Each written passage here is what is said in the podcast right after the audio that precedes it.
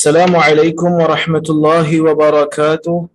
الحمد لله نحمده ونستعينه ونستغفره ونعوذ بالله من شرور أنفسنا ومن سيئات أعمالنا. من يهده الله فلا مضل له ومن يضلل فلا هادي له. أشهد أن لا إله إلا الله وحده لا شريك له وأشهد أن محمدا عبده ورسوله اللهم صل وسلم على محمد وعلى آله وصحبه أجمعين. يا أيها الذين آمنوا اتقوا الله حق تقاته ولا تموتن إلا وأنتم مسلمون. يا أيها الناس اتقوا ربكم الذي خلقكم من نفس واحدة وخلق منها زوجها وبث منهما رجالا كثيرا ونساء. واتقوا الله الذي تساءلون به والأرحام. إن الله كان عليكم رقيبا. يا أيها الذين آمنوا اتقوا الله وقولوا قولا سديدا. يصلح لكم أعمالكم ويغفر لكم ذنوبكم. ومن يطع الله ورسوله فقد فاز فوزا عظيما. فإن أصدق الحديث كتاب الله وخير الهدي هدي محمد وشر الأمور محدثتها وكل محدثة بدعة وكل بدعة ضلالة أما بعد. Muslimin dan muslimat yang dirahmati oleh Allah Subhanahu wa taala sekalian. Alhamdulillah pada malam ini kita dapat bersama-sama sekali lagi untuk kita sambung kuliah kita iaitu kuliah Riyadhus Salihin karya Al-Imam An-Nawawi rahimahullah. Kita berada pada bab yang ke-55 membicarakan insya-Allah hadis yang bermula untuk hari ini bermula pada hadis yang ke-12 dalam bab ini dan hadis yang ke-468. Kata Al-Imam An-Nawawi rahimahullah وعنه عن النبي صلى الله عليه وسلم قال تعس عبد الدينار والدرهم والقتيفة والخميصة. إن أعطي رضي وإن لم يعطى لم يرضى. رواه البخاري. حديث رواية الإمام البخاري رحمه الله تعالى. Maksudnya daripadanya yakni daripada Abi Hurairah radhiyallahu anhu daripada Nabi sallallahu alaihi wasallam. Yang mana Nabi sallallahu alaihi wasallam bersabda ta'isa abdud dinar cilakalah ataupun dia ta'isa ni maksudnya dia dari literal meaningnya maksud ta'isa ni adalah jatuh tersembam maksud jatuh tersembam jatuh. Bila kita seseorang tu jatuh dia jatuh muka dulu. Maksud jatuh tersembam lah tu kan. Tersadung sesuatu, jatuh tersembam. Maka Nabi SAW menyebutkan jatuh tersembamlah. Ya.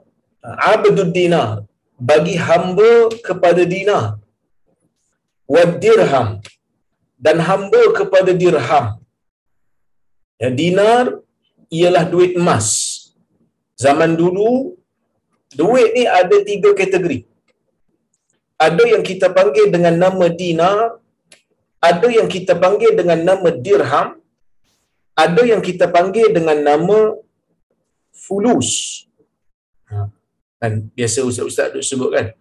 Al-fulus fil dunya wal manfus fil akhirah. Ha, fulus tu salah satu daripada jenis duit. Ha, jenis mata wang lah. So zaman dulu ni ada tiga mata wang. Satu dinar, Dinar ni diperbuat daripada emas. Duit emas tu dipanggil dinar. Sekarang pun samalah kita panggil dinar emas kan. Sepatutnya dinar tu tak payah, tak payah sebut dinar emas.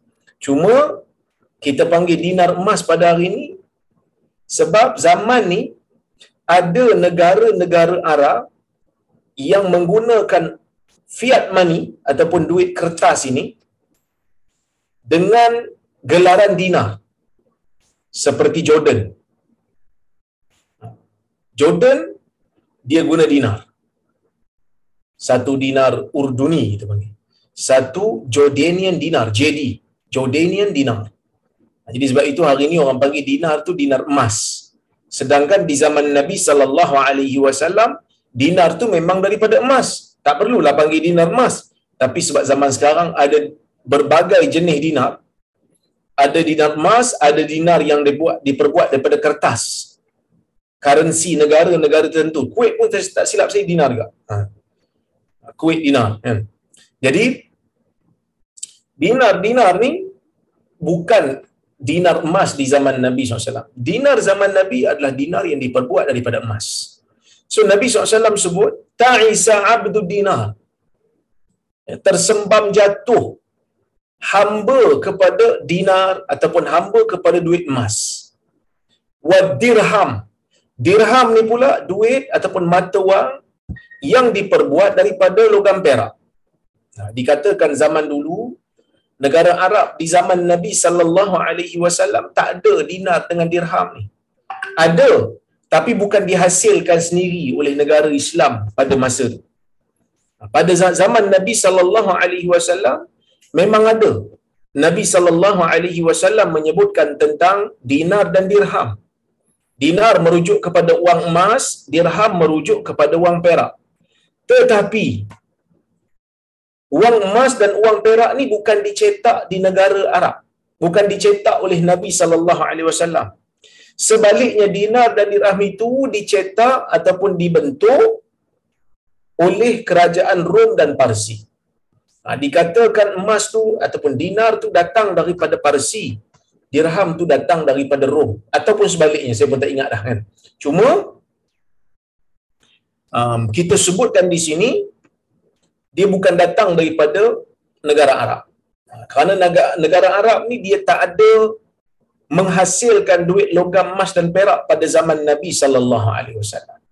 Jadi sebab itu kita jangan terkejutlah bila Nabi sallallahu alaihi wasallam memerintahkan untuk zakat fitrah dibayar menggunakan tamar ataupun gandum.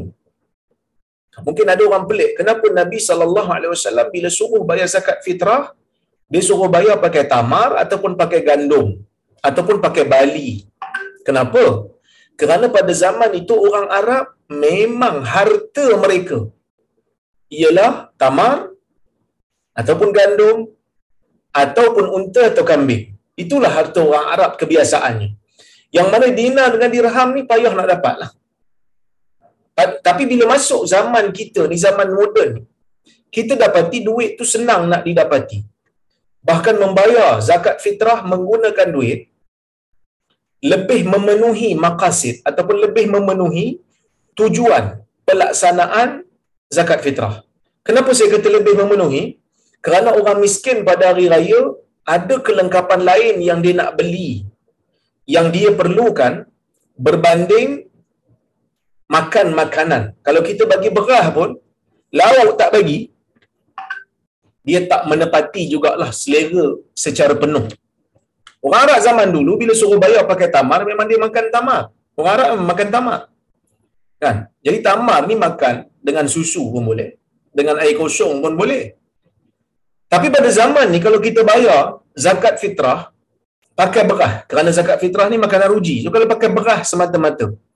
Lauk tak bagi orang miskin makan tak ada lauk. Kenyang-kenyang tapi tak memenuhi tuntutan bergembira di hari raya. Oleh kerana itulah dalam isu pembayaran zakat fitrah seluruh negara seluruh negeri-negeri di Malaysia keluar daripada mazhab Syafi'i yang mewajibkan zakat fitrah dibayar menggunakan emas uh, sorry yang dibayar menggunakan tamar ataupun gandum ataupun makanan ruji kita mengambil madhab al-Imam Abu Hanifah madhab Hanafi. Kerana kita memandang madhab Hanafi lebih memenuhi ataupun lebih melunaskan objektif pensyariatan zakat fitrah. Jadi sebab itu berlaku begitu eh? kerana harta orang Arab ni memang pada zaman tu tamar ataupun unta ataupun kambing. Okey. Bila Nabi sallallahu alaihi wasallam sebut dinar dan dirham, emas dan perak, kenapa Nabi tak sebut fulus? Sebab currency ada tiga jenis. Satu dinar, satu dirham, satu fulus. Fulus pun duit juga. Kan? Ini semua demi fulus, orang kata kan. Fulus tu duit, betul. Tapi kalau emas dipanggil dinar, dirham itu daripada perak, Fulus daripada apa? Dikatakan fulus ni daripada bronze. Saya tak tahulah bronze ni mungkin dalam bahasa kita tembaga lah kot agaknya. Kenapa fulus ini tak disebut sangat? Ataupun tak disebut dalam hadis ni? Kerana fulus ni dia currency yang rendah. Currency yang rendah untuk beli barang-barang yang kecil. Kira macam kalau zaman ni kita panggil duit shilling lah. Tapi duit shilling kita ni pun currency dia sama. Sen-sen ni akhirnya akan jadi ringgit juga. Kan 100 sen sama dengan 1 ringgit.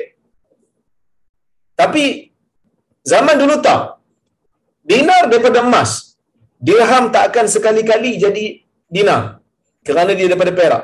Fulus pun tak akan sekali-kali jadi dirham. Mungkin sama nilai kalau banyak. Tapi tak boleh jadi sama. Dia tak boleh jadi sama. Dia hanya equivalent saja. Dia hanya senilai sahaja.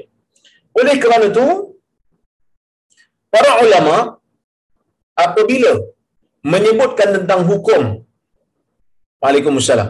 Apabila menyebutkan tentang hukum muflis. Ha, muflis ni diambil daripada perkataan fulus. Kenapa dipanggil muflis? Diambil daripada perkataan fulus kerana muflis ni orang yang tak ada harta. Seolah-olah semua harta-harta daripada emas dan perak dia telah menjadi fulus. Yang ini telah menjadi tembaga. Tak ada apa tinggal pada dia melainkan yang orang kata apa yang boleh dia gunakan untuk sekadar dihidup saja. Maka sebab itu dipanggil muflis. Tuan-tuan dan puan-puan rahmati oleh Allah Subhanahu wa taala sekalian. Nabi sallallahu alaihi wasallam kata jatuh tersembamlah hamba dinar hamba dirham wal qatifah. Qatifah ni ya satu jenis kain. Yang mana mempunyai sedikit bulu-bulu. Mungkin mungkin zaman ni kita panggil baldu agaknya. Tapi sejenis kain lah. Ya kain yang mahal. Wal khamisah. Juga sejenis kain. Kain daripada wool. Daripada bulu. Ya wal khamisah. In u'tiya radi hamba harta ni kalau diberikan dengannya maka dia redha wa in lam yu'ta lam yarda. Kalau tak diberi maka dia tak redha hadis riwayat al Imam al Bukhari rahimahullahu taala yang pertama bila Nabi sallallahu alaihi wasallam menyebutkan jatuh tersembamlah hamba dinar dan dirham. Ini merupakan ancaman daripada Nabi sallallahu alaihi wasallam kepada orang yang tidak menyembah Allah tetapi menyembah harta benda. Semoga binasa. Semoga jatuh tersembam bagi mereka yang tidak menyembah Allah sebaliknya menyembah harta. Ui, ganah ni. Kan boleh ke kita doa begini pada orang? Boleh ke kita sebut begini pada orang? Kalau kita sebut di zaman ni, mungkin kita dianggap sebagai orang yang tak beradab ataupun tak berakhlak. Sebab keras sangat an cakap tu. Patut cakap lembut-lembut. Kan? Sebahagian daripada kita kadang-kadang beranggapan akhlak itu hanya apabila bercakap dengan satu perkataan ataupun satu ayat yang orang tak terasa apa. Rasa selesa, rasa terawang-awangan, rasa dipuji-puji aja. Tapi bila kita sebut tentang ancaman, tentang amaran yang juga disuruh dalam agama, mula, mula kita rasa, ish, tak ada akhlak tu ustaz ni. Sedangkan menyampaikan sesuatu amaran daripada Allah, amaran daripada Nabi SAW juga termasuk dalam akhlak. Tapi dengan syaratlah kita sampaikan tu dengan bahasa yang baik. Tapi kalau dalam masjid pun kita angkat jari tengah seperti mana sebahagian orang, maka yang tu tetaplah tak beradab, tak berakhlak. Eh? Baik. Bila Nabi SAW sebut begini, maksudnya apa? Kita disuruh untuk memberikan peringatan. Pendakwah disuruh untuk memberikan peringatan kepada mereka yang tersesat jauh ataupun mereka yang tergelinci daripada jalan yang benar. Jangan sekali-kali kita ni bila nak buat kerja dakwah hanya nak sebut benda yang murni-murni. Hanya nak sebut amar ma'ruf sahaja. Amar ma'ruf ni senang. Ajak orang buat benda baik. Senang. Tapi bila pergi kepada cegah benda mungkar, nak beri teguran yang ni salah yang ni betul yang ni salah yang ni tak betul yang ni Tuhan murka ha, masa tu mula kita culas tak naklah sebut nanti orang marah kat saya maka dalam keadaan tu tuan-tuan kita tidak melaksanakan apa yang Allah Subhanahu wa taala ha, tanggungjawabkan ke atas kita secara penuh ataupun secara keseluruhan. Kerana al-amru bil ma'ruf wan nahyu 'anil munkar. Buat kerja amar ma'ruf dan nahi munkar ini kedua-duanya adalah fardu kifayah. Kalau semua tak buat, satu umat menanggung dosa. Kena ada orang buat. Bahkan kadang-kadang menjadi fardu ain bila mana kemungkaran tu berlaku di depan kita. Ataupun tak ada orang lain boleh tegur melainkan kita. Orang lain semua pakat tak tahu. Orang lain semua pakat penakut je. Kita je dah berani sikit. Umpamanya kan. Maka disebutkan kita tidak melaksanakan tugas dengan sempurna seperti mana yang Allah Subhanahu wa taala sebutkan kepada kita baik. Ah, Allah taala ah, wajibkan ke atas kita. Bila Nabi SAW kata binasa ataupun jatuh tersembah hamba dinar. Maksudnya apa ni? Adakah betul-betul dalam dunia ni ada manusia yang sembah kepada dinar dengan sujud kepada dinar ataupun sujud kepada dirham ada ke? Orang sujud kepada duit emas orang sujud pada duit perak ada ke? Jawapannya susahlah nak jumpa. Memang tak ada lah. Tak ada orang yang sujud pada kain. Tak ada orang yang sujud kepada uh, kain wool tak ada. Dah kenapa Nabi sallallahu alaihi wasallam menyebutkan hamba dinar dan hamba dirham? Hamba ni tuan-tuan bukan bermakna bukan semestinya bermakna sujud. Tapi hamba di sini bermaksud tunduk dan patuh. Di zaman awal Islam eh, di zaman awal Islam ada hamba. Hamba abdi. Ya. Hamba abdi ni dia zaman awal Islam ni memang boleh dibeli boleh dijual. Boleh disuruh-suruh boleh disuruh bekerja dan semua pendapatan hamba tu kembali kepada tuannya. Kalau tuannya rasa dah boring, dia boleh jual. Seperti mana Jamal Pak Tongko menjual Abdul Wahab dan Abdul Wahid. Ha, itu. Kalau tengok cerita Piramli tu, ha, macam itulah hamba dijual pada zaman dulu. Ha, di zaman Turki Osmaniyah, hamba still ada. Ha, kerana hamba ni dia macam harta. Tapi Islam sangat menggalakkan kita membebaskan hamba. Membebaskan hamba ni besarlah pahalanya. Dan siapa yang bebaskan hamba, walaupun dia main-main, gurau-gurau, tetap dianggap jadi. Walaupun gurau-gurau, tetap jadi. Dia tak boleh main gurau-gurau benda ni. Jadi sungguh. Ha, okay. Hamba ni, kalau kita beli, dia wajib taat pada kita. Dia buat apa yang kita suruh. Kita suruh pergi kerja, dia pergi kerja. Kita suruh dia lap dapur, dia pergi lap dapur. Kita suruh dia bersihkan rumah, dia bersihkan rumah. Kan dia taat kepada kita. Apa yang kita suruh dia buat. Jadi Nabi sallallahu alaihi wasallam menggunakan perkataan hamba kepada orang yang patuh dan taat apa saja demi untuk mendapatkan harta ataupun habuan dunia sebagai orang yang menyembah harta. Bukan semestinya menyembah ini mesti sujud. Tak. Ada manusia sujud pada berhala, ada. Kita tak nafi. Ada. Tapi bukan itu saja penyembahan. Sebab itu Adi bin Hatim radhiyallahu anhu apabila mendengar ayat Quran yang dibacakan oleh Nabi sallallahu alaihi wasallam ittakhadhu ahbarahum wa ruhbanahum arbaba min dunillah orang-orang ahli kitab Yahudi dan Nasara menjadikan padri-padri mereka, pendeta-pendeta mereka dan padri-padri mereka arbaban min dunillah sebagai tuhan-tuhan selain daripada Allah. Adi bin Hatim asalnya ahli kitab. Seperti mana yang telah saya huraikan pada kuliah yang lepas. Adi bin Hatim asalnya adalah ahli kitab. Ya. Tiba-tiba dia masuk Islam dan terjumpa ayat terdengar ayat yang dibacakan oleh Nabi sallallahu alaihi wasallam ittakhadhu ahbarahum wa rubanahum arbaba min dunillah.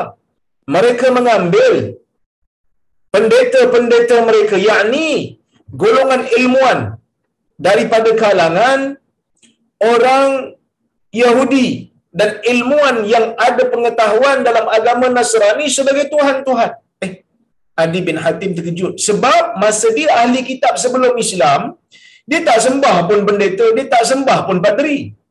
maka dia pun bertanya kepada Nabi sallallahu alaihi wasallam dengan soalan yang berbentuk penyata dia kata innahum ma'abaduhum ya Rasulullah orang-orang ahli kitab yakni orang Yahudi dan orang Nasara sekali-kali tidak sekali-kali tidak pernah menyembah padri dan pendeta. Macam mana pula ayat Quran ni boleh kata demikian sedangkan kami tak pernah sembah? Kerana dia beranggapan sembah tu mesti sujud. Nabi sallallahu alaihi wasallam mengatakan bala, ya betul dia tak sujudlah. Tapi lamma harramu ma harrama Allah uh, lamma ahallu ma harrama Allah fastahallu wa idza idza idza ahallu ma harrama Allah fastahillu. Fastahallu wa idza harramu ma ahalla Allah faharramu. Zalika ibadatuhum iyahum atau kama qala Nabi kata betul lah. Memang dia tak sembah secara fizikal. Dia tak sembah dengan sujud. Tapi dia sembah dengan cara apa? Nabi kata apabila pendeta menghalalkan apa yang Allah haramkan. Bila padri menghalalkan apa yang Allah haramkan, pengikut-pengikut ni ikut padri. Tak ikut Allah. Ikut padri tak ikut Allah. Dan apabila Allah mengharamkan sesuatu, padri kata halal. Bila Allah menghalalkan sesuatu, padri kata haram mereka ikut padri, mereka tak ikut Allah. Nabi SAW kata apa? Zalika ibadatuhum iyahum. Ya. Itulah cara peribadatan mereka. Itulah cara ibadat mereka kepada kepada uh, padri-padri dan pendeta-pendeta. Jadi tuan-tuan dan puan rahmati Allah Subhanahu wa taala, kat sini Nabi sallallahu alaihi wasallam nak bagi tahu kepada kita semua bahawasanya bahaya. Kalau kita ni terlalu taat kepada makhluk untuk mendapatkan harta. Taat pada makhluk sangat-sangat ni untuk dapatkan harta benda ni bahaya. Sehingga Nabi sallallahu alaihi wasallam sebut in u'tiya radi kalau dia diberi baru dia suka. Kalau dia tak dapat benda yang dia nak, harta yang dia nak, dia jadi marah. Nak jadikan diri dia ni hamba kepada harta, pertimbangan dia suka atau tak suka adalah pada harta. Bila bagi suka, bila tak bagi benci. Sedangkan orang Islam tak macam tu. Sebab itu ada sebuah hadis riwayat Al-Imam Tirmidhi diriwayatkan daripada Nabi SAW Nabi kata la takunu imma'ah. Kamu jangan jadi imma'ah. Apa itu imma'ah? Imma'ah ni yaqul kan? Yaqulun in. Ahsantum ahsanna. Orang yang imma'ah ni orang yang tak ada pendirian. Kalau orang buat baik kami buat baik. Kalau orang buat jahat kami buat jahat. Ah itu imma'ah Waqinu anfusakum dalam riwayat ni sebut tetapkan diri kamu. In ahsanan nas fa ahsinu. Bila manusia buat baik, kamu buat baik balik pada mereka. Wa in asa'u fala tudhalimu atau fala tadlimu. Bila mereka buat jahat, kamu jangan buat zalim orang. Itulah orang yang ada pendirian. Orang Islam ni disuruh berpendirian. Macam mana berpendirian? Benda yang betul cakap betul walaupun tak ada kepentingan benda yang salah sebut salah. Walaupun kita ada kepentingan dan kepentingan tu akan hilang. Kerana kita disuruh bersama dengan kebenaran setiap masa kita berada. Ya? Walaupun kebenaran itu mungkin kalau kita sebut akan merugikan orang yang kita suka akan merugikan puak kita. Tapi kena cakap kerana benda tu adalah keadilan yang disuruh oleh agama. Jangan sekali-kali menyembunyikan kebenaran hanya semata-mata kerana Ha, kalau kita sebut kebenaran itu, kebenaran itu akan merugikan puak kita. Ini bahaya. Maka Nabi sallallahu alaihi wasallam menganggap orang yang melakukan perkara seperti ini ialah orang yang menjadikan sesuatu selain daripada Allah sebagai bahan sembahan. Walaupun dia tak kafir, betul, dia tak kafir. Tapi nilai pengibadatan itu ada. Ha. Nilai pengibadatan itu ada. Okey. Kemudian, tapi Syekh Mustafa Bura dia kata apa tengok. Afad al-hadis at-tahdhira min min al-ubudiyah li ghairillah. Hadis ni memberikan kita pengajaran iaitu amaran daripada kita menyembah selain daripada Allah. Kita kena sembah Allah semata-mata dengan erti kata bukan hanya sekadar sujud dan salat tetapi merangkumi ketaatan yang mutlak kepada Allah. Kita tengok sesuatu, kita rasa oh benda ni Allah Taala murka, Allah Taala tak bagi, maka kita tinggalkan. Kita tengok satu benda, eh kita rasa macam ya, eh benda ni tak kena lah. Ah, benda tak kena, Tuhan marah lah dan kita tak kita tak ambil. Maka barulah kita bersifat dengan orang yang bertuhankan Allah dengan sebenar-benarnya. Okey? Baik. Wa khassatan li hadhihi al-asya'i li hadhihi al-asya'i al-faniyah kal mali wal kisa. Terutamanya bagi benda-benda yang yang yang binasa seperti ini, yang cepat binasa, seperti harta dan juga pakaian. Yang kedua al-madhmum min al-jam'i wal mulk ataupun min al min al-jam'i wal milk ma zada 'ala al-hajah. Ma zada 'ala al-hajah wa shaghala 'anillahi ta'ala wa lam yusta'mal fi amrillah. Yang dicela daripada mengumpulkan harta dan memiliki harta ialah apa yang lebih daripada keperluan asasi kita dan yang lebih tu pula wa shaghala 'anillah. Mengabaikan kita ni menjadikan diri kita ni terlupa daripada tanggungjawab kita terhadap Allah. Walam yusta'mal fi amri dan harta yang kita ada lebihan-lebihan yang kita ada ni tak pula digunakan untuk melaksanakan perintah Allah. Ha, maka orang seperti ini telah menjadikan harta itu sebagai bahan sembahan sebagai tuhan. Ini bahaya kita masuk kepada riwayat ataupun hadis yang ke-13 iaitu hadis yang ke-469. Wa anhu radhiyallahu anhu daripadanya radhiyallahu anhu iaitu daripada Abu Hurairah. Qala laqad ra'aitu sab'ina min ahli suffah. Ma minhum rajul alaihi rida imma izar wa imma kisa. Qad rabatu fi a'naqihim faminha ma yablughu nisfa saqain wa minha ma yablughu al-ka'bayn fayajma'uhu biyadihi karahiyata an tura auratuh rawahu al-bukhari hadis riwayat al-imam al-bukhari rahimahullah maksudnya daripada Abi Hurairah radhiyallahu anhu. Daripada Abu Hurairah radhiyallahu anhu dia kata laqad raaitu sab'ina min ahli sufa sesungguhnya aku melihat ah, sesungguhnya aku melihat 70 orang daripada kalangan ahli sufa siapa dia ahli sufa bagi orang yang baru follow kuliah kita ni mungkin dia tertanya-tanya, siapa dia ahli sufah? Orang yang dah lama follow, dia dah tahu dah. Ha, dah pandai dah. Ya? Ahli sufah ialah orang yang duduk di belakang Masjid Nabawi pada zaman Nabi sallallahu alaihi wasallam. Yang mana kita semua tahu, Nabi sallallahu alaihi wasallam ketika mana sampai di Madinah, pada masa itu pensyariatan salat telah pun berlaku.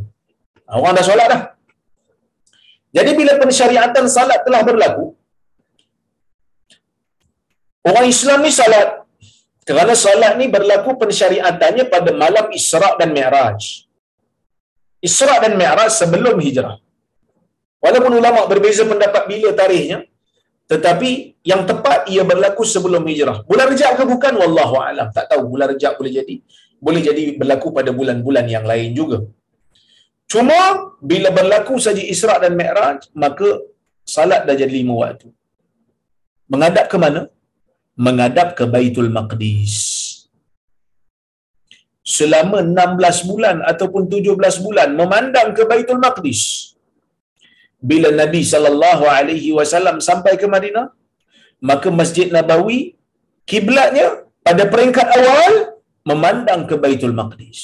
Baitul Maqdis di mana? Di utara Madinah. Maka pandang ke Baitul Maqdis.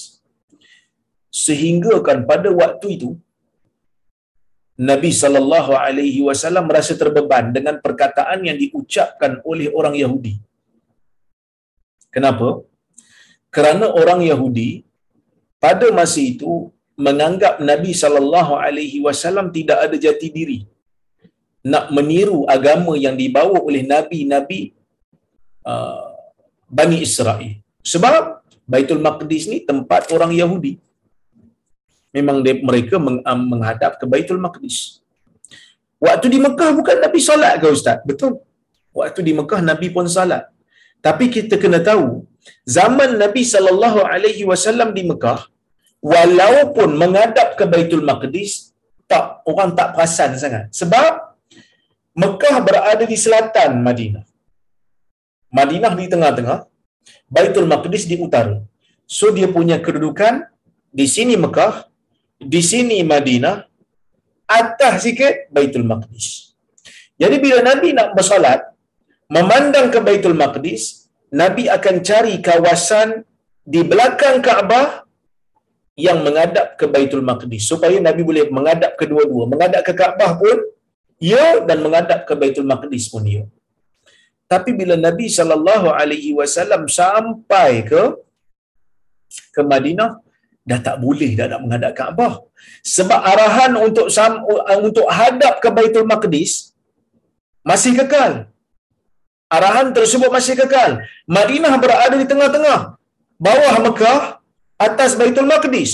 Bila menghadap ke Baitul Maqdis, otomatik akan membelakangkan Kaabah. Perkataan orang-orang Yahudi yang mengatakan Nabi sallallahu alaihi wasallam tak ada jati diri meniru-niru agama orang Yahudi, meniru syariat orang Yahudi menjadikan Nabi sallallahu alaihi wasallam berdoa kepada Allah supaya Allah menukar arah kiblat.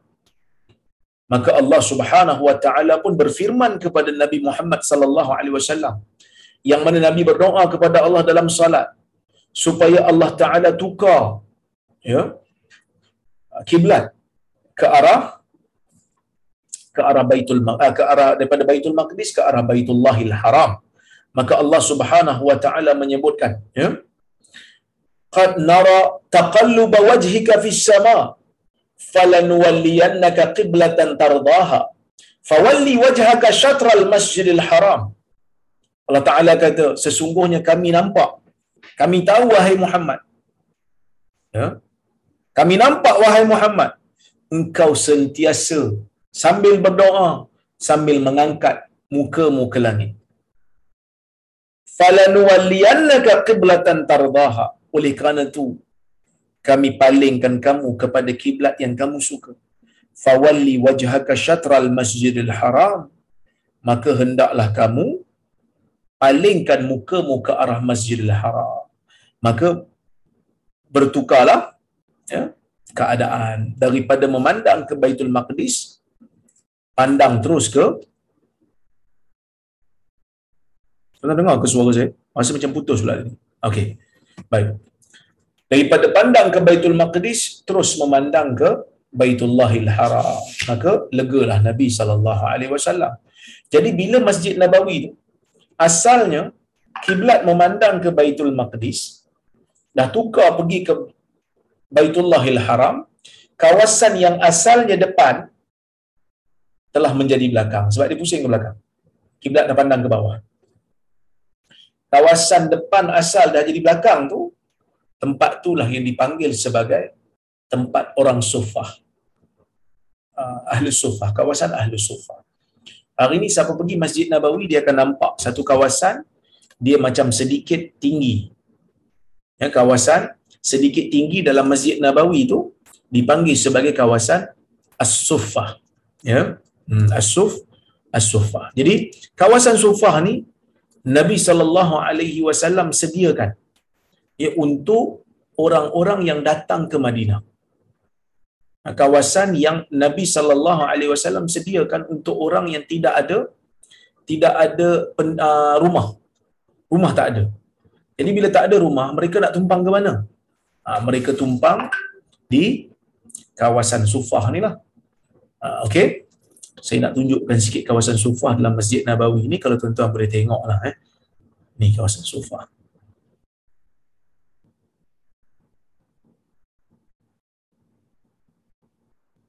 Ha. Tuan nampak ni lah Sufah. Kawasan yang berpagar sikit ni. Ha ni Sufah. Sufah ni tuan-tuan adalah tempat orang-orang miskin berteduh. Orang-orang miskin berlindung. Ya. Kenapa mereka jadi miskin? Sebahagian daripada mereka menjadi miskin sebab mereka ini dibuang oleh keluarga. Ada yang dibuang oleh keluarga, ada yang datang bermusafir selai sepinggang, ada yang memang memilih untuk jadi miskin sebab tak nak kerja. Kenapa apa tak nak kerja? Tak nak kerja bukan sebab malas. Tak nak kerja sebab mereka nak menuntut ilmu. Seperti Abu Hurairah. Jadi ahli sufah ni ramai lah yang terkenal. Abu Hurairah, ya, Abu Dhar. Ha, mereka ni ahli sufah. Jadi ahli sufah ni tuan-tuan dan perempuan rahmati Allah sekalian. Miskin. Makan mereka siapa yang bagi? Makan mereka ni kalau ada orang bagi pemberian kepada Nabi sallallahu alaihi wasallam, mereka makanlah. Kalau tak ada, maka mereka belaparlah. Seperti mana Abu Hurairah radhiyallahu anhu. Jadi, so orang Sufah ni memang terkenal lah sebagai orang yang miskin. So, Abu Hurairah kata, dekat Sufah ni ada 70 orang. Ramai lah kan? Ma minhum rajul alaihi rida. Dalam 70 orang tak ada seorang pun yang aku nampak mempunyai rida. Apa itu rida? Rida ni kalau orang lelaki pergi buat haji ke buat umrah waktu ihram tu pakaian yang balut ataupun kain yang balut bahagian atas badan. Yang kita panggil sebagai selendang untuk lelaki, selendang besar. Hari ni orang biasa lipat-lipat letak atas bau. Kan? Kan kita nampak selalu kadang-kadang ustaz dia pakai jubah, dia pakai sorban, lepas tu dia lipat elok-elok ridak tu, kain selendang tu dia letak atas bau. Zaman Nabi SAW memang pakai selendang tu. Selendang atas bau ni memang ada. Tapi adakah menu, uh, dituntut untuk kita letak atas bau? Tak juga. Sebab apa? Sebab ada waktu Nabi SAW letak atas bau. Ada waktu Nabi letakkan di atas tengkuk. Sebab itu ada riwayat uh, orang nak cekik Nabi pakai kain tu. Cekik Nabi. Eh? Sehingga ditolak oleh para sahabat. Okey? Baik. Kenapa Nabi pakai kain tu? Uh, kerana zaman tu negara Arab ni panas, berdebu, berpeluh. Jadi bila pakai benda tu senang nak lap muka. Kalau bermusafir jauh boleh balut muka supaya tidak terkena debu pasir. Adakah zaman ni dituntut untuk pakai? Taklah dituntut. Tapi kalau pakai, terpulang fashion masing-masing. Tapi bukan semestinya dipakailah pada zaman ni. Ya? Baik.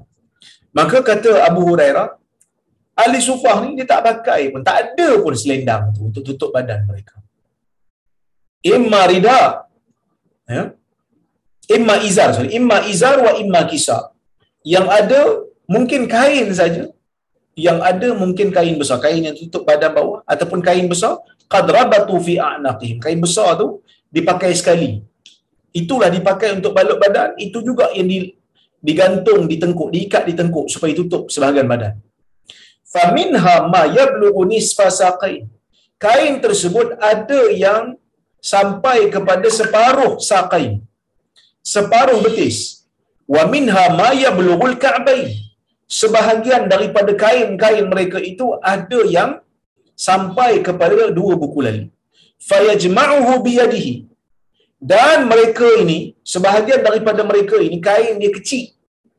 Kain dia betul-betul cukup-cukup muat-muat je. Jadi mereka bila nak bergerak, pegang di hujung. Fayajma'uhu biyadihi. Mereka pegang di hujungnya dengan tangan mereka. Karahiyata antura auratuhu. Kerana mereka tak suka aurat mereka terlihat. Siapa ni tuan-tuan? Orang-orang yang duduk di sofa. Siapa orang yang duduk di sofa ni? sebahagiannya Abu Hurairah, Abu Zar, Salman Al-Farisi, tokoh-tokoh yang hebat ni. Tokoh yang kita selalu dengar nama mereka dalam hadis. Kenapa kita selalu dengar nama mereka dalam hadis? Kerana mereka tak kerja. Ha, kerana mereka tak kerja. Seperti Abu Hurairah tak kerja. Kan? Kenapa tak kerja? Kerana mereka nak menuntut ilmu. Tafarruq lil ilm. Mereka nak full time menuntut ilmu. Kalau mereka pergi kerja, sahabat lain pun pergi kerja, Nabi sebut hadis siapa nak dengar? Nabi ucapkan hadis. Nabi buat sesuatu, siapa nak riwayat? Isteri Nabi mungkin berada di rumah. Waktu Nabi dalam rumah, isteri Nabi boleh riwayat. No big deal. Tapi di luar, di masjid, kalau berlaku sesuatu, ataupun kalau datang rombongan kepada Nabi SAW daripada luar Madinah, tanya Nabi soalan dan Nabi jawab, tiba-tiba Abu Hurairah tak ada. Kalau Abu Hurairah tak ada, macam mana? Siapa nak riwayat? Ha. Jadi oleh kerana itulah, golongan ahli sufah ni, golongan yang istimewa, yang berjasa kepada umat. Maka sebab tu nama mereka banyak diabadikan dalam sanad hadis. Kerana mereka lah yang menjadi ilmuwan setelah daripada kewafatan Nabi sallallahu alaihi wasallam. Kira mereka ni belajar ya full time biasiswa ada tapi tak berterusan. Ada orang bagi makan, dapatlah. Kalau tak ada orang bagi makan, tak ada. Ha, macam zaman kita, orang yang dihantar belajar, kan? Orang zaman kita, siapa-siapa yang dihantar belajar, dibagi elang. Ha, dibagi elang. Tapi zaman kita, uh, zaman mereka, sorry. Zaman kita dibagi elang tetap, bulan-bulan dapat 900 masuk, 900. Gaji gaji masuk kan? Kan? Beasiswa pun masuk. Tetap. Tapi zaman mereka ada makan, adalah. Nanti kita akan jumpa hadis. Abu Hurairah terlalu apa? Bersama dengan Ali Sufa diberi makan oleh Nabi sallallahu alaihi wasallam. Nanti kita akan sampai hadis tu nanti insya-Allah. Tapi nak ceritanya golongan ahli sufah ni susah tuan-tuan. Pakaian pun tak cukup. Pakaian pun sampai kena pegang dengan tangan takut aurat ter, terbuka. Susah mereka. Ha, jadi zuhudnya mereka dalam dunia kerana mereka tahu hidup di dunia ni bukan lama. Maka sebab itu, ketika berbicara tentang faedah hadis ni, Syekh Mustafa Bukhari kata apa? Dia kata, Qala Abu Nu'aim fi kitabihi Hilyatil Awliya. Abu Nu'aim Al-Asbahani, seorang ulama hadis, dia menyebutkan dalam kitab uh, kitab dia yang bernama ataupun yang bertajuk Hilyatil Awliya, dia kata al-zahir min ahwali ahli suffah wa syahid min akhbarihim ghalabatul faqri alaihim wa isarihim al-qillah. Ghalabatul faqri alaihim wa isaruhum al-qillah wa ikhtiyaruhum laha. Falam yajtami' laha falam yajtami' lahum thawban wala hadarahum min at-ta'ami launan dia kata Abu Nuaim kata apa Abu Nuaim ulama hadis dia kata apa yang terzahir daripada keadaan-keadaan ahli sufah ini dan orang yang melihat khabar-khabar mereka orang yang meneliti khabar-khabar mereka akan dapati mereka ini tersangat fakir. Mereka ini tersangat miskin. Ya. Maka dia kata wa itharuhumul qillah dan kita akan dapati mereka lebih mengutamakan yang sedikit. Apa itu? Sebab mereka nak akan ilmu. Harta mereka akan jadi sikit. Mereka pilih untuk jadi begitu. Wa wakhtiyaruhum laha dan mereka memilih untuk menjadi miskin falam yajtami' lahum thawban tidak terhimpun pada mereka dua helai pakaian kalau ada pun selai sama ada selai itu kain hanya tutup uh, bahagian bawah badan mereka ataupun kain yang besar yang boleh tutup badan dan mereka akan ikat di tengkuk untuk menutup badan ya wala hadarahum min at-ta'ami launan dan tidak ada yang hadir dalam makanan mereka itu dua warna. Satu warna aja. Bukan macam kita berwarna-warni. Berwarna-warna itu kita. Kan? Kalau makan buffet pula memang makanan bermacam-macam warna. Itu kita. Tapi golongan al-sufah hanya satu warna. Tamar hitam-hitam je lah. Tamar coklat-coklat je lah. Dengan air gosok. Ya? Tak ada dua. Okay? Wahada husnu matlubin idza kana fi sabil al-wusul ila matlabin 'azim mashru' wala yatahaqqaq illa bidzalik ini merupakan hasanun matlub ini merupakan perkara yang baik. Eh miskin benda baik ke ustaz? Miskin benda baik kalau kemiskinan itu terhasil untuk mencari sesuatu yang lebih kekal di akhirat.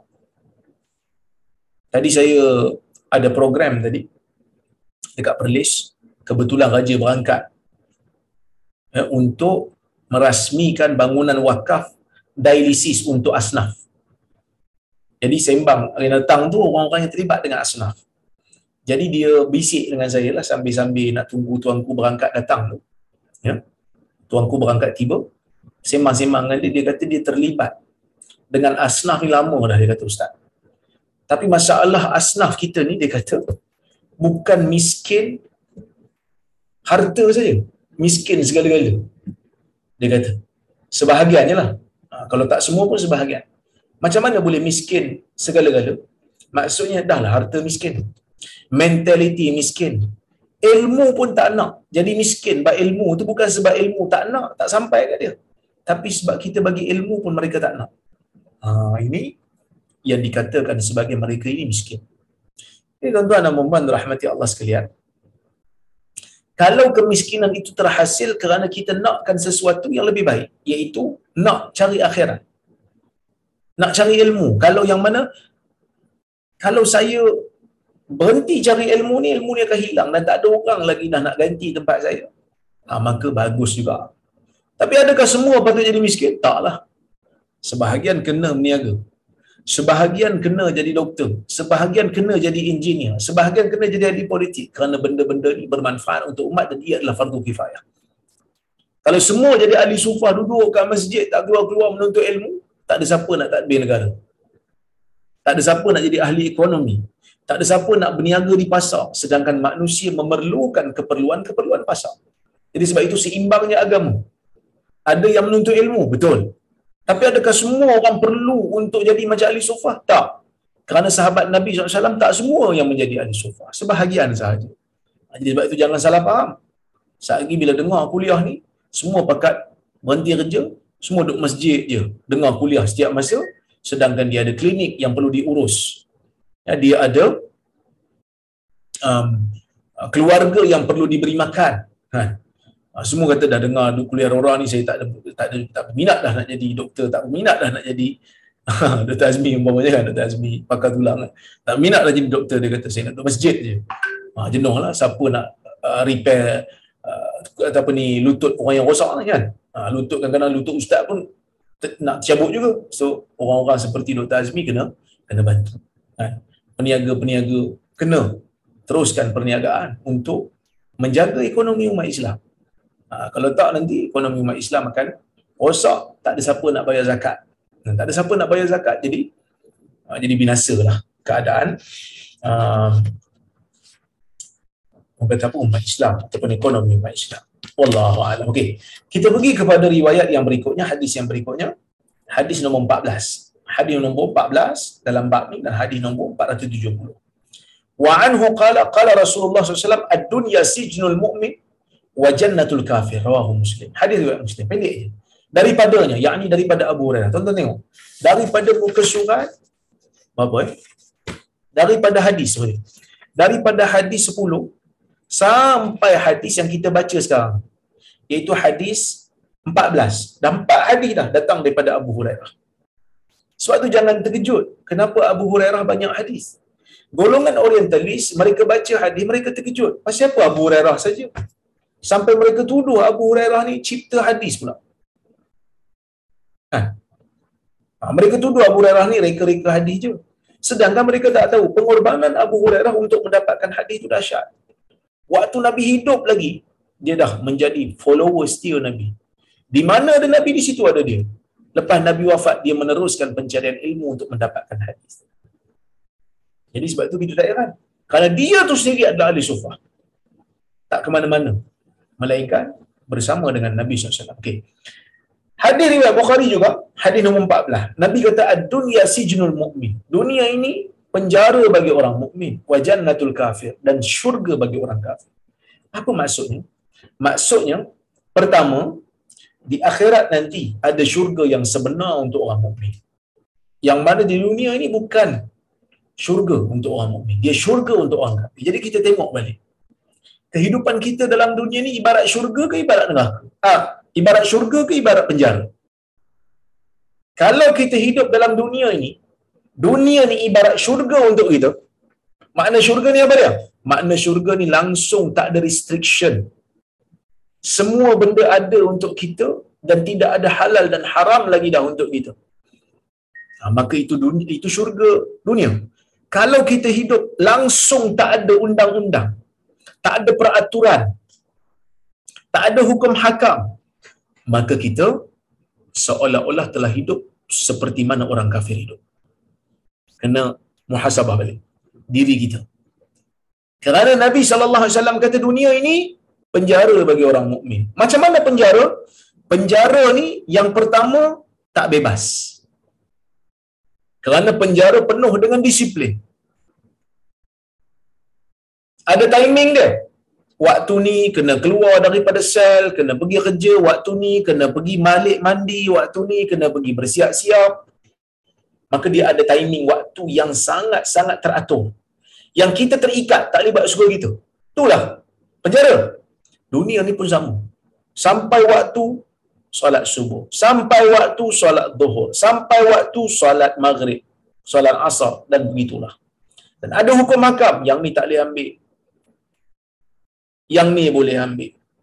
Kadang-kadang orang Islam dilihat oleh orang lain sebagai menyusahkan diri. Tapi sebenarnya itu bukan menyusahkan diri.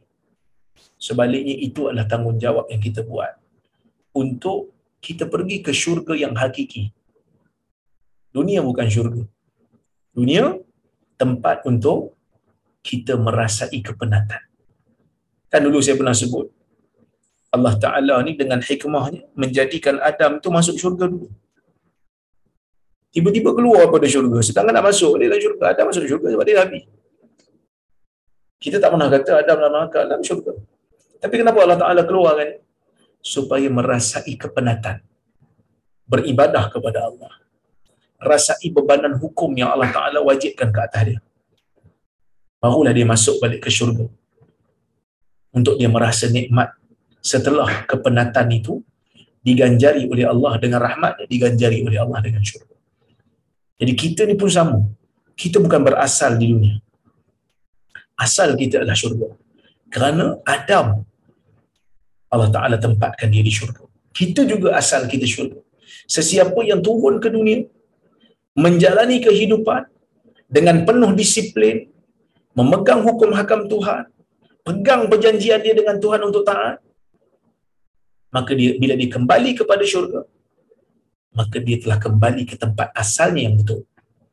Tapi kalau dia ni pergi turun ke dunia, hidup dalam dunia, Jadikan dunia macam syurga. Langsung tak ada pertimbangan hukum. Tak patuh dengan arahan Tuhan. Main langgar saja disiplin Tuhan. Maka dia tersesat pergi ke neraka. Na'udzubillah. Dia tersesat pergi ke neraka. Maksudnya dia tidak kembali ke jalan yang betul.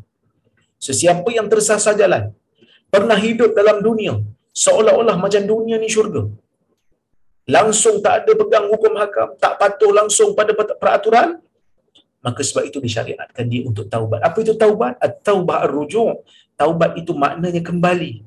Pasal apa nak kembali? Kerana kita memang berada di atas jalan untuk ke syurga balik. Tapi bila terkeluar, tersasar, kita ambil ha- kita ambil exit keluar, maka kita dah keluar pada highway. Caranya U-turn dan kembali balik ke jalan yang asal. Itulah perumpamaan dunia. Kerana dunia ni memang berjalan. Dunia ni kita seolah-olah bermusafir. Kita sedang berjalan sekarang. Sampai masa kita berhenti dan kita akan masuk ke alam lain. Dan bila masuk ke alam barzah, maka tidak ada tidak ada turning back lagi dah. No turning back. Tidak ada ruang untuk kita U-turn. Tidak ada ruang untuk kita kembali. Jadi gunakan kesempatan yang ada untuk menjadi hamba yang baik. Saya nasihatkan diri saya dan juga tuan-tuan semua. Ya, supaya kita sama-sama muhasabah. Betul, tak ada orang yang lahir-lahir atau jadi baik. Mesti ada kesilapan dan kesalahan. Mesti ada zaman jahiliah masing-masing. Kalau dia lahir dalam keluarga yang beragama sekalipun mesti ada waktu-waktu. Zaman-zaman ketika uh, uh, apa ni one period of time kita terpesona kejap dengan dunia ada waktu-waktunya kadang-kadang. Kita terpesona sekejap dengan dunia. Kan tertipu sekejap dengan dunia. Duk kejar sangat dunia. Bukan salah tak salah. Tapi kita seolah-olah melupa ke akhirat kejap. Maka kita bila dah sedar kita kembali. Kan? dulu zaman dulu lah saya masa zaman uh, orang tak remaja-remaja dulu. Solat lihat. Tak rasa pun solat tu satu kewajipan. Lihat bila ingat balik ish teruknya aku zaman dulu kan? Tapi kita perbaiki daripada semasa ke semasa. Moga Allah Subhanahu wa taala terimalah taubat kita ya? Kita tak disuruh untuk membuka aib kita tetapi kita menginsafi. Setelah Allah Ta'ala berikan kita kesedaran kita kena banyak syukur. Ketika orang lain masih lagi tak sedar ketika orang lain masih lagi leka dengan dunia tiba-tiba kita boleh duduk depan komputer duduk depan handphone duduk depan TV yang disaksikan oleh seluruh keluarga dengar kuliah agama.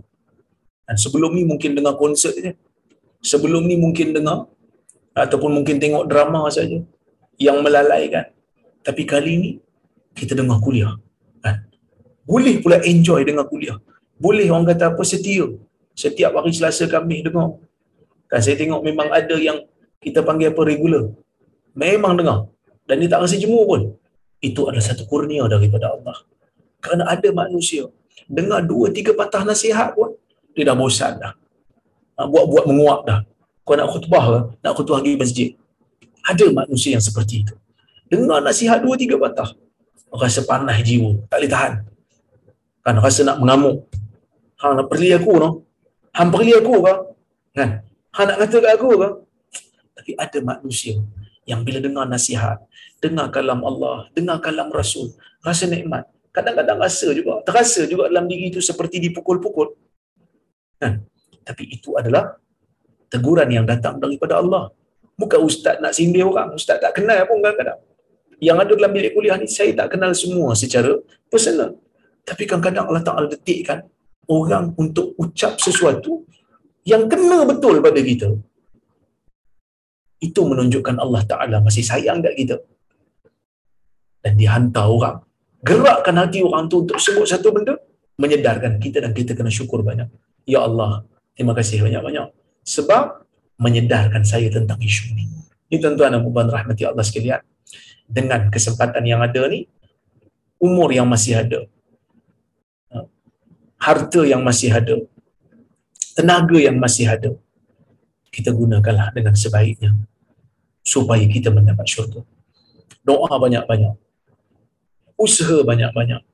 Saya juga sama. Tuan-tuan kita semua sama. Manusia ada kelemahan di sana sini.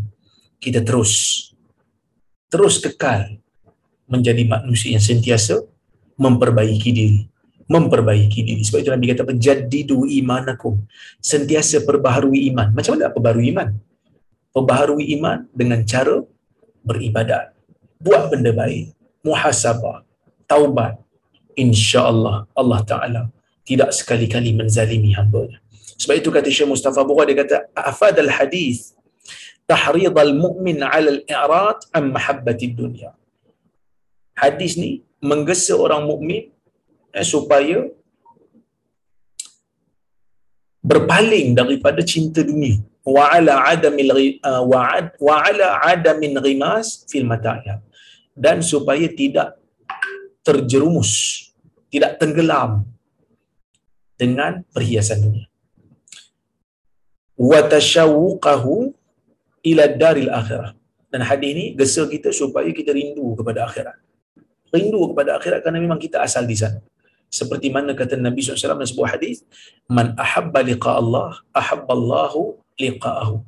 Siapa yang suka untuk bertemu dengan Allah siapa yang suka untuk bertemu dengan Allah Allah Ta'ala juga suka untuk bertemu dengan dia. Kita nilai baik diri kita agak-agak. Kalau kita mati sekarang tuan-tuan saya tuan-tuan semua yang ada dalam bilik kuliah ni kalau kita mati hari ni agak-agak kita lah ke mana tempat kita? Syurga atau neraka kita pun tak wani nak jawab. Saya pun tak wani nak jawab tuan-tuan. Kita semua tak wani nak jawab. Kita nak muhasabah diri banyakkan amalan syukur kepada Allah Subhanahu wa taala atas kesedaran yang dibagi kita sebelum kita meninggal dunia wallahu taala a'lamu bissawab mudah-mudahan ada kebaikan pada apa yang saya sampaikan pada malam ini ya dan saya tengok kalau kalau ada soalan ataupun komentar Assalamualaikum Assalamualaikum Adakah benar yang kalau kita menguap dan tak tutup mulut syaitan masuk? Dalam hadis riwayat Imam Al-Bukhari, Nabi sallallahu alaihi wasallam menyebutkan. Nah, hadis ni riwayat Muslim Nabi kata, "Idza tasa'aba ahadukum falyumsik bi yadihi ala fi fa inna syaitan yadkhul." Dalam hadis Nabi kata, salah apabila salah seorang daripada kamu menguap, maka hendaklah dia tahan mulutnya uh, tahan mulutnya dengan tangannya kerana syaitan boleh masuk. Jadi jangan menguap tanpa tutup mulut. Tutup mulut. Dengan tangan kiri dalam solat terutama. Kalau boleh tahan-tahan jangan menguap kerana tasawuf minasyaitan nah, menguap ni lambang. Uh, orang kata pemalas. Lambang tak aktif. Ya? jadi kalau boleh tahan-tahan kalau tak boleh tahan tutup dengan belakang mulut eh wallahu taala a'lamu bisawab tu soalan yang ada. Saya ucapkan terima kasih banyak pada semua yang hadir pada malam ini moga Allah taala berkati tuan-tuan dan puan berkati kehidupan dan masa dan keluarga tuan-tuan dan puan dan apa yang tuan-tuan dan puan ada saya ucapkan terima kasih juga kepada penganjur kepada uh, Datuk Syekh Hamid kepada Johan uh, Haji Shah Haji Hamid uh, Datuk Rozhan Tan Sri Azman yang tak jemu-jemu lah menganjurkan kuliah kita setiap minggu. Moga Allah Ta'ala berkati juga tuan-tuan dan puan semua. Terima kasih banyak yang hadir. Terima kasih banyak kepada penganjur. Saya mohon maaf terkasar bahasa tersilap kata. Aku lukau lihada wa astagfirullahaladzim biwakum. Wassalamualaikum warahmatullahi wabarakatuh. Waalaikumsalam. Terima kasih doktor. Terima kasih doktor.